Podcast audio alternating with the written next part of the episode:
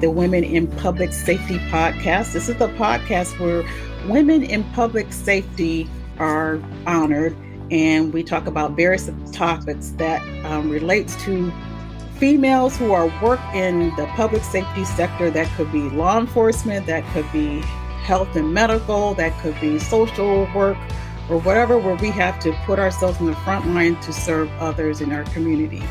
So, welcome this afternoon. We're going to have a great topic today and a great guest. I'm so happy that uh, she is here. This is Katharine Chapman oh. and Katharine Pope. I'm sorry. Yeah, that's okay. Uh, and um, she is a death investigator, and I thought that was very, very interesting.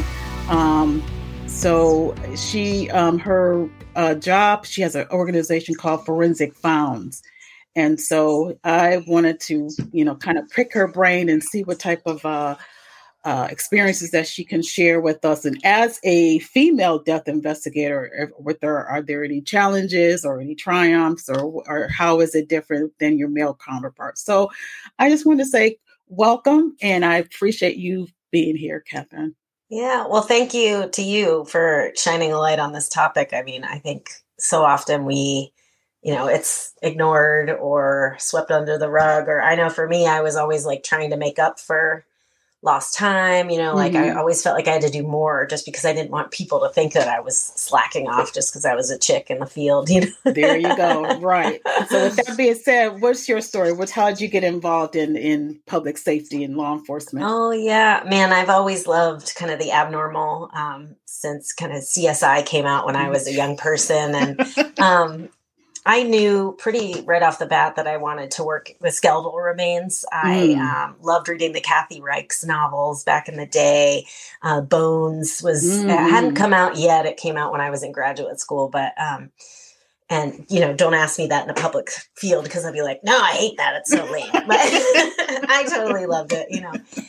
Um, and so I went to graduate school uh, to get a degree in forensic anthropology, and I studied uh, human skeletal anatomy and I thought it was just amazing. You know, there aren't many cases of individuals being found in the woods skeletonized. Mm-hmm. A lot of the mm-hmm. stuff that I do um, with a medical examiner's office was working on people who couldn't be identifiable. Maybe maybe they were decomposed, or they suffered a traumatic event, or mm-hmm. had been exposed to burning, um, or were in a mass fatality situation. So I was really able to use my education um, not necessarily daily, but um, very frequently in the medical examiner world. And uh, and I love being a death investigator. It was always exciting. You never had the same case. You know, we rarely meet the same people over. right, right. Sometimes there's friends and family you do see more than once, but mm-hmm. um, so it, I absolutely adored my career um, as a death investigator. I did work, my very first big girl job was actually as a crime scene investigator for a police department. Um, and I, I, liked that a lot. Mm-hmm. Um, and I also worked behind the scenes as a casualty analyst for the Department of Defense uh, POW MIA accounting. oh, um, wow. Um, so that was a one year fellowship that I got after graduate school. And okay. it's basically recreating the last known whereabouts of service personnel from World War II. There's still 88,000 service personnel just from that, um, from World War II, still missing. Wow. And, oh and there's still people, I know, it's so amazing. And there's still people looking for them. We're still trying to create from the historical archives, you know, mm-hmm. what exactly happened to them. And if we have enough information, we can deploy archaeologists to go and look for their remains, which is so cool. Wow. That is cool. That's something yeah. I, I love, like cold cases and yeah. things like that, missing persons. I, I, would, you know, that would be my dream, dream job if I yeah. really had the opportunity. So, walk us. What's the beginning? St- what do you um, first do when you, um, you know, you're called out to investigate a particular uh, scene, death yeah. So the medical examiner is different in every, I mean, sometimes within the counties that mm-hmm. we live mm-hmm. in. So um, whatever state you live in might be a little different from where I live. And um, there's also coroner systems. In Texas, they have the justice of the peace. Mm-hmm. So the jurisdiction is kind of arbitrary. Sometimes it mm-hmm. feels like So the first line of defense, kind of to decide if a case is going to come in for an autopsy, is the death investigator. Mm-hmm. And we ask a specific set of questions to find out if the person had a medical doctor, you know, what, what's their age, what's their general health status is there any indication of drugs, alcohol, mm-hmm. um, an accident, uh, something traumatic, homicide, suicide? Mm-hmm. And we need to make sure that there's someone around to call funeral home, uh, home, funeral home. So we ask specific questions to find out if they can be released. Um, and normally, you know, if my grandmother dies dead in bed, she's got lots of medical issues, she can be released to the funeral home, and her primary care doctor will sign a death certificate. But if there's no one to do that, say they don't like to go to the doctor, or if they're young, or if there's um, any other indications, then we will accept that case. Okay. And what, by any other uh, factors would you like suspect a foul play? Sure. Um, okay. Yep. So there's there's five manners of death that the doctor can list, and that's mm-hmm. homicide, suicide, natural, uh, mm-hmm. uh, undetermined, and accident. Okay. So a primary care doctor for somebody that's sick um, and you know elderly they will sign a death as natural and that's fine but they can't uh, based on our medical records and, and how funeral homes work and death certificates work. They can't sign homicide suicide mm. um, undetermined or accident. The forensic pathologist has to do that.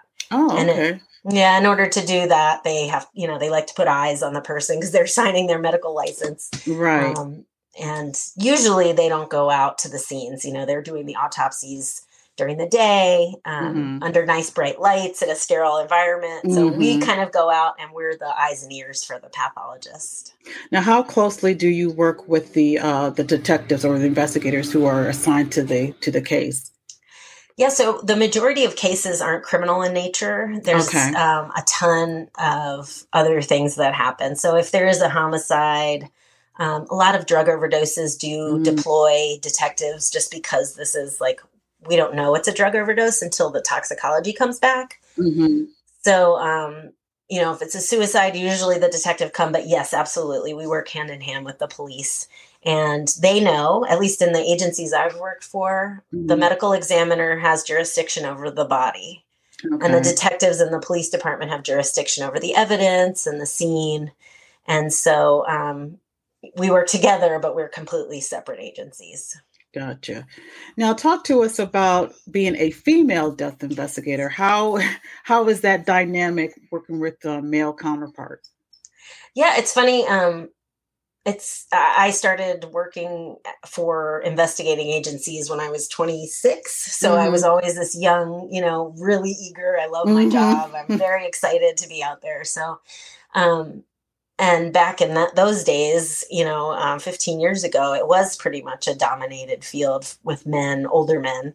Mm-hmm. um, now i'm noticing for sure like I'll, I'll i've noticed a lot more women being in the job. I don't know why that is. I think it's because it's a puzzle. Maybe we like to solve puzzles. I don't know. I think mm-hmm. um, there are a ton of young women in forensic science as well and starting to enroll like forensic anthropology specifically our enrollments are generally women and there'll be like one or two men in, in the oh, classes. Wow. Yeah. So, um, you know, I never, I, am very good at speaking my mind. So I never felt like I was targeted or, um, mm-hmm. um, I never had any problems, but I certainly, like, like I said, I, I would speak up when I felt like, um, there were any issues. I know. So the agency that I worked for um, last, we had to do our own removals.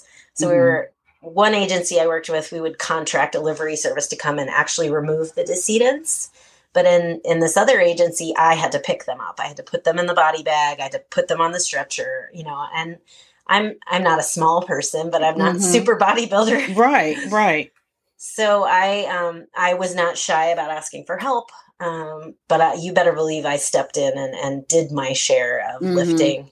Um, I've I've also had two kids, so when I went out on maternity leave, I did feel a little weird, and especially when I came back, mm-hmm. um, you know, having to pump while I was uh, breastfeeding. Yeah, that was really awkward. Um, you can get stuck out on scenes for hours without being able to come back to um, to the the office and mm-hmm. deal with yourself. You know, so it's right it was a situation that was awkward, but I was really fortunate to uh, to be born with this mm-hmm. ability to just speak my mind. This is what's mm-hmm. happening. This is who I am. This is what I need, and uh, and no one was ever too icky about it.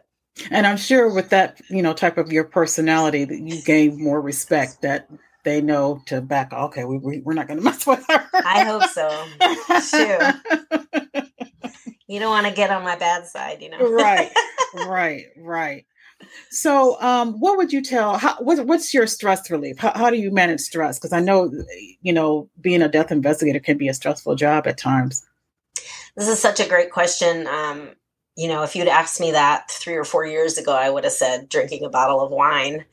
And uh, and this is the answer that many people are handed when they are in first responder public safety jobs. Mm-hmm. Is you know, oh, just suck it up, buttercup, have right. some, you know, have a shot of whiskey and do your business. Mm-hmm. Um, so I recognized that wasn't really serving me and actually stopped drinking completely about two years ago. And now I just, there's so many more options for me to take care of myself when I'm feeling mm-hmm. stressed out from work.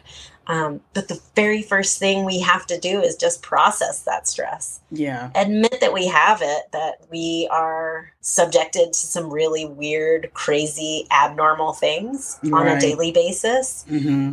And, you know, it's okay to feel uncomfortable. And, mm-hmm. you know, just saying that out loud really started to help me be like, oh, it's okay.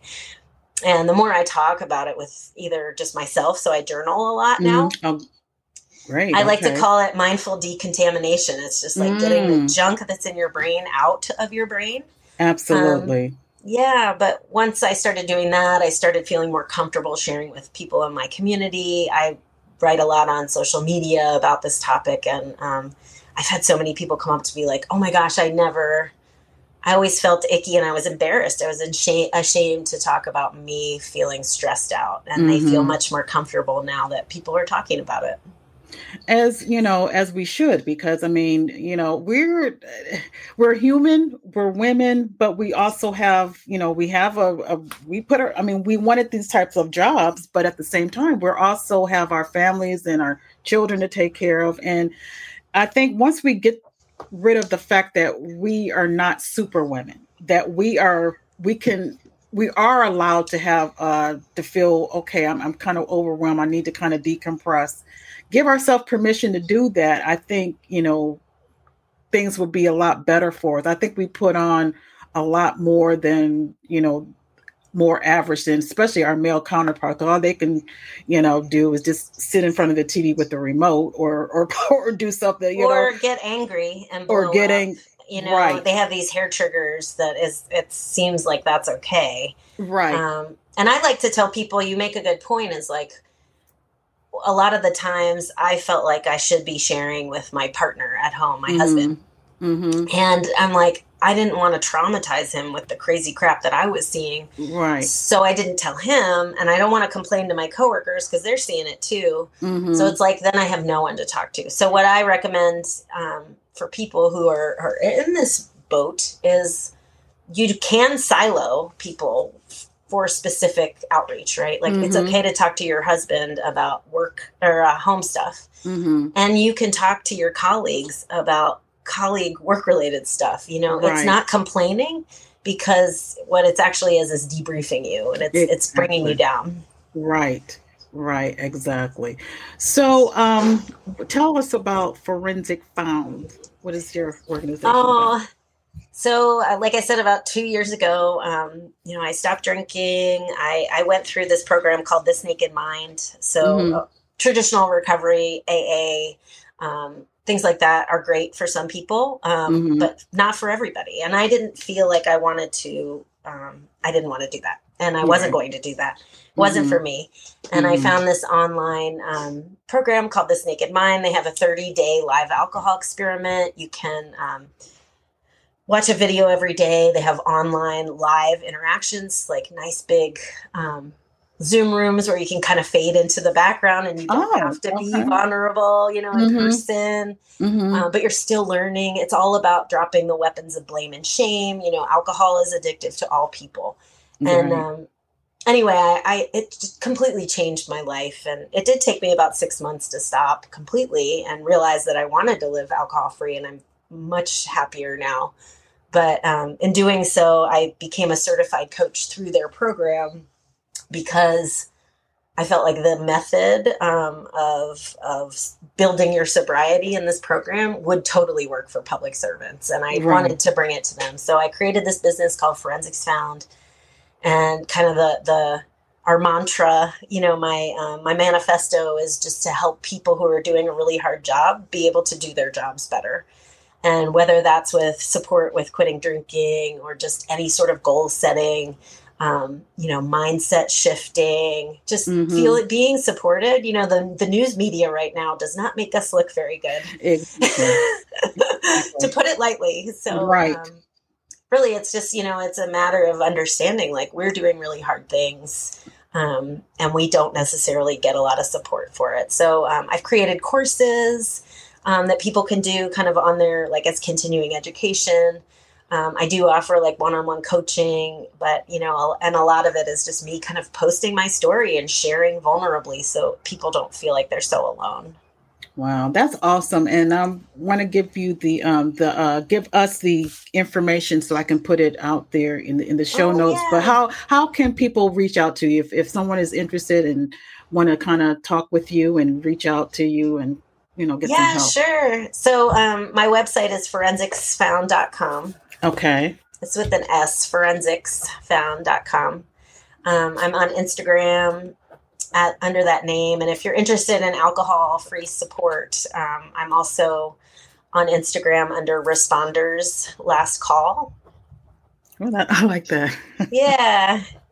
Um, I have my own course, so I built my own 30 day course specifically tailored to people who have seen, you know, that work in public safety and talking about how PTSD affects our sleeping, yeah. how alcohol affects PTSD and our sleeping, how all this stuff is kind of wrapped up together. And when we wrap up addiction too, mm-hmm. we end up a tangled mess, you know. So um, I speak specifically about that. And um, you know, you can always reach out to me there. I also have a podcast I forgot to mention. Oh, oh, so, yeah. Um, yeah. Put that on blast. Yeah. So promote that.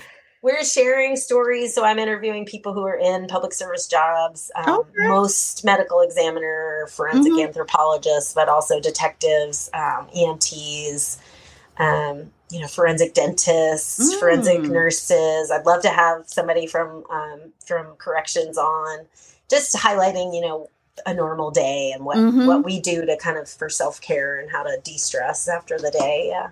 And what's the name of your podcast? It's called forensics found as well. Oh it is forensic okay. Yeah. All right so i'll make sure i will put that in the show notes so everybody yeah there's so much to do. I mean there's not like one of the biggest things i heard from people is like we don't have a training in how to make death notifications. Mm, yeah that that's yeah that's a great point and if you go uh, like learning how to do that, you have to practice it, right? But it would be mm-hmm. really nice to have a little bit of some sort of, you know, education or some sort of field training right. so that you're not going in blind and making mistakes. Like I I'll never forget and it's a long story, but and I'll tell it some other time. But uh, one of the biggest mistakes I made when making um, a notification to a family member, and it was so embarrassing. And as soon as I said it, I knew I had done wrong. But in the moment you're like trying to connect you're trying right. to get information you're trying to interview you're trying to be patient with somebody mm-hmm. that's grieving mm-hmm. and it's hard and and as far as i can tell there's no training so i'm building one of those oh that's um, awesome yeah i just want people to feel more supported in their roles mm-hmm. so what exactly i mean how how did the outcome did they receive i mean i don't want to No, I mean it was awful. It just it like was? there's nothing okay. you can do. You can't stuff okay. words back in your mouth. You're right. Um, and you know, she, she, I apologized. I think yeah. she appreciated that rather than just like yeah. keep moving. Um, right. You know, I recognized immediately what I said, and I mm-hmm. and I mm-hmm. apologized. And I have my field training officer at the time actually still jokes with me about it. Like he mm-hmm. brings it mm-hmm. up all the time. You moron. Mm-hmm. so I mean, you have to you have to we're not perfect, you know. Right. And I was mortified at the moment, but you mm-hmm. have to use it as a learning experience. I, I think what you're doing is great because I mean I keep thinking about some of the notifications that I've experienced. I thank God I haven't had to do that, but I've had colleagues that, and you know, it, it could be so. It, it is a fine line. You don't want to be, you know, gruff, gruff, and there, yeah. there's a lot of you know people, and I have to say, most of them that I knew were were men. You know, it, it was like this, you know, straight by the book, matter of fact, no empathy to the you know mm-hmm. family and you know and i know you need to get like you say you need to gather the information you know as much as you can but at the same time you know they've just got the shock of their life their loved one you know is now deceased and yeah yeah so and they're going to remember that forever right you know? so it's not that hard to take a little bit of extra time yeah to let people know and uh, on the converse of that too is like some people dance around the issue so mm-hmm. some people aren't straight up and saying like that you need to give the information outright yeah but you can also follow it up with you know information facts and mm-hmm. questions people too are going to be in a fog at that point so yeah. making sure you write stuff down or give them something to follow up with when they have questions is, is critical but grief grief is hard and you know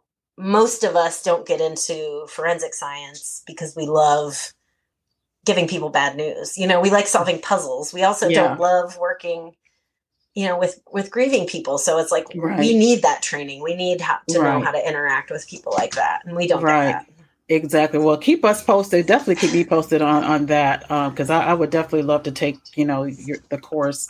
Yeah. Um, oh, thanks. yeah. Um so other than that, what um, what quick advice would you give um, a newbie who would like to get into your type of field? Oh yeah, sure. So um, you know, if you're interested in forensic science, I have um, like a top 10 list that I publish that I'll, I'll send you later. You can add to okay. the link. Okay. Um, but one of the biggest things that I always recommend is try lots of different things on for sides we don't live in a world where you know you're going to have the same job for 30 years both mm-hmm. of my mm-hmm. parents worked in the same place for 30 years yeah yeah i um, think those my, days are gone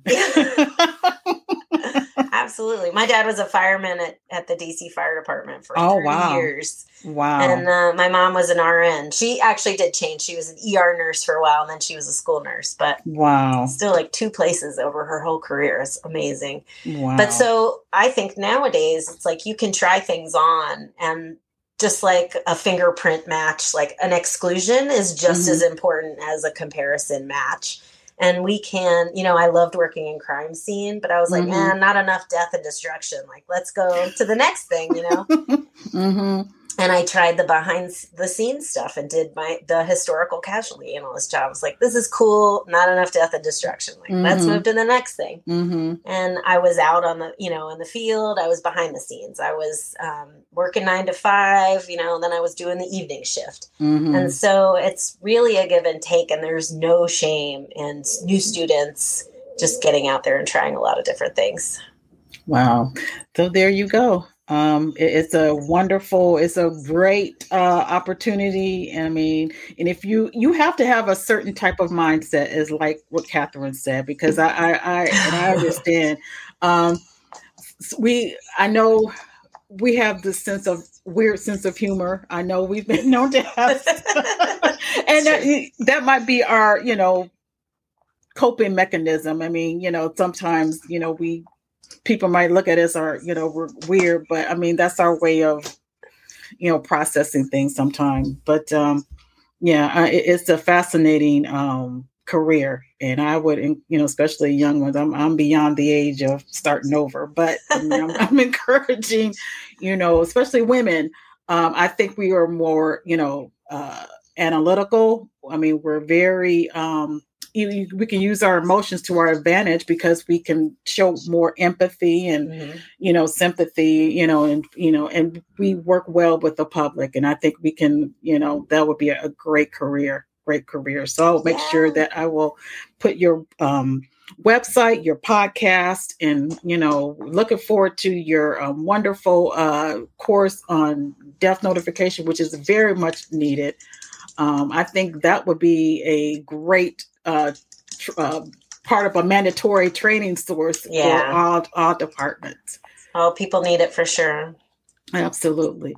Well, Katharine, I thank you so much for um, this wonderful conversation. Like I said, I am fascinated. Oh, I wish I would have had, if I could go back to school. and matter of fact, because I was looking on our um, state website and I saw there is a forensic uh, scientist position that's open. Nice. And I, and I was like, that's awesome. Oh, I wish, I, wish I would have had the, the background. But uh, yeah, yeah. So if anybody's in Ohio, and want to work for the state of Ohio, there is a forensic science. It has a science um, background, anthropology background. You know, cool. there is a position open.